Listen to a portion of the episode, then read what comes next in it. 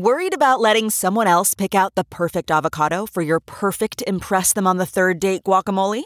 Well, good thing Instacart shoppers are as picky as you are. They find ripe avocados like it's their guac on the line. They are milk expiration date detectives. They bag eggs like the 12 precious pieces of cargo they are. So let Instacart shoppers overthink your groceries so that you can overthink what you'll wear on that third date. Download the Instacart app today to get free delivery on your first three orders while supplies last. Minimum $10 per order. Additional terms apply. Here's today's Dr. Phil double dose. It's Ask Dr. Phil. If your child has developed an eating disorder, the number one mistake that you may unknowingly make is allowing it to be easier for them to live with a disorder instead of helping them recover from the disease. They can be tyrannical in demanding that you do things that allow them to live in this negative and unhealthy way. You have to fight back and not give in to that extortion, not give in to that blackmail. And if in fact it's anorexia or bulimia, they need professional help and so do you. Reach out. There's individual help and there are support groups and it doesn't cost money. For more family strategies on coping with an eating disorder, log on to drphil.com. I'm Dr. Phil. More Dr. Phil after this.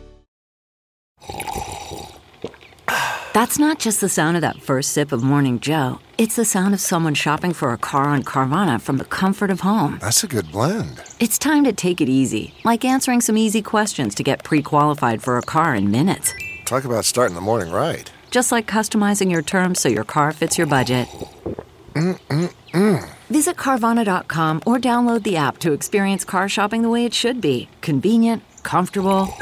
Ah. It's Ask Dr. Phil. If you or someone you love are overly concerned about gaining weight, you've become obsessed with exercise, portion control, clothing sizes, then you may be on the verge of an eating disorder.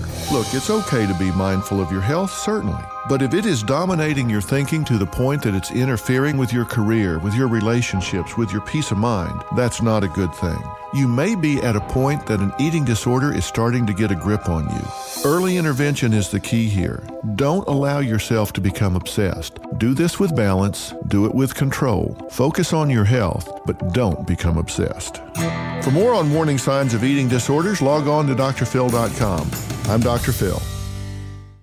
Jon Stewart is back at The Daily Show, which means he's also back in our ears on The Daily Show Ears Edition podcast. Listen to The Daily Show Ears Edition wherever you get your podcast.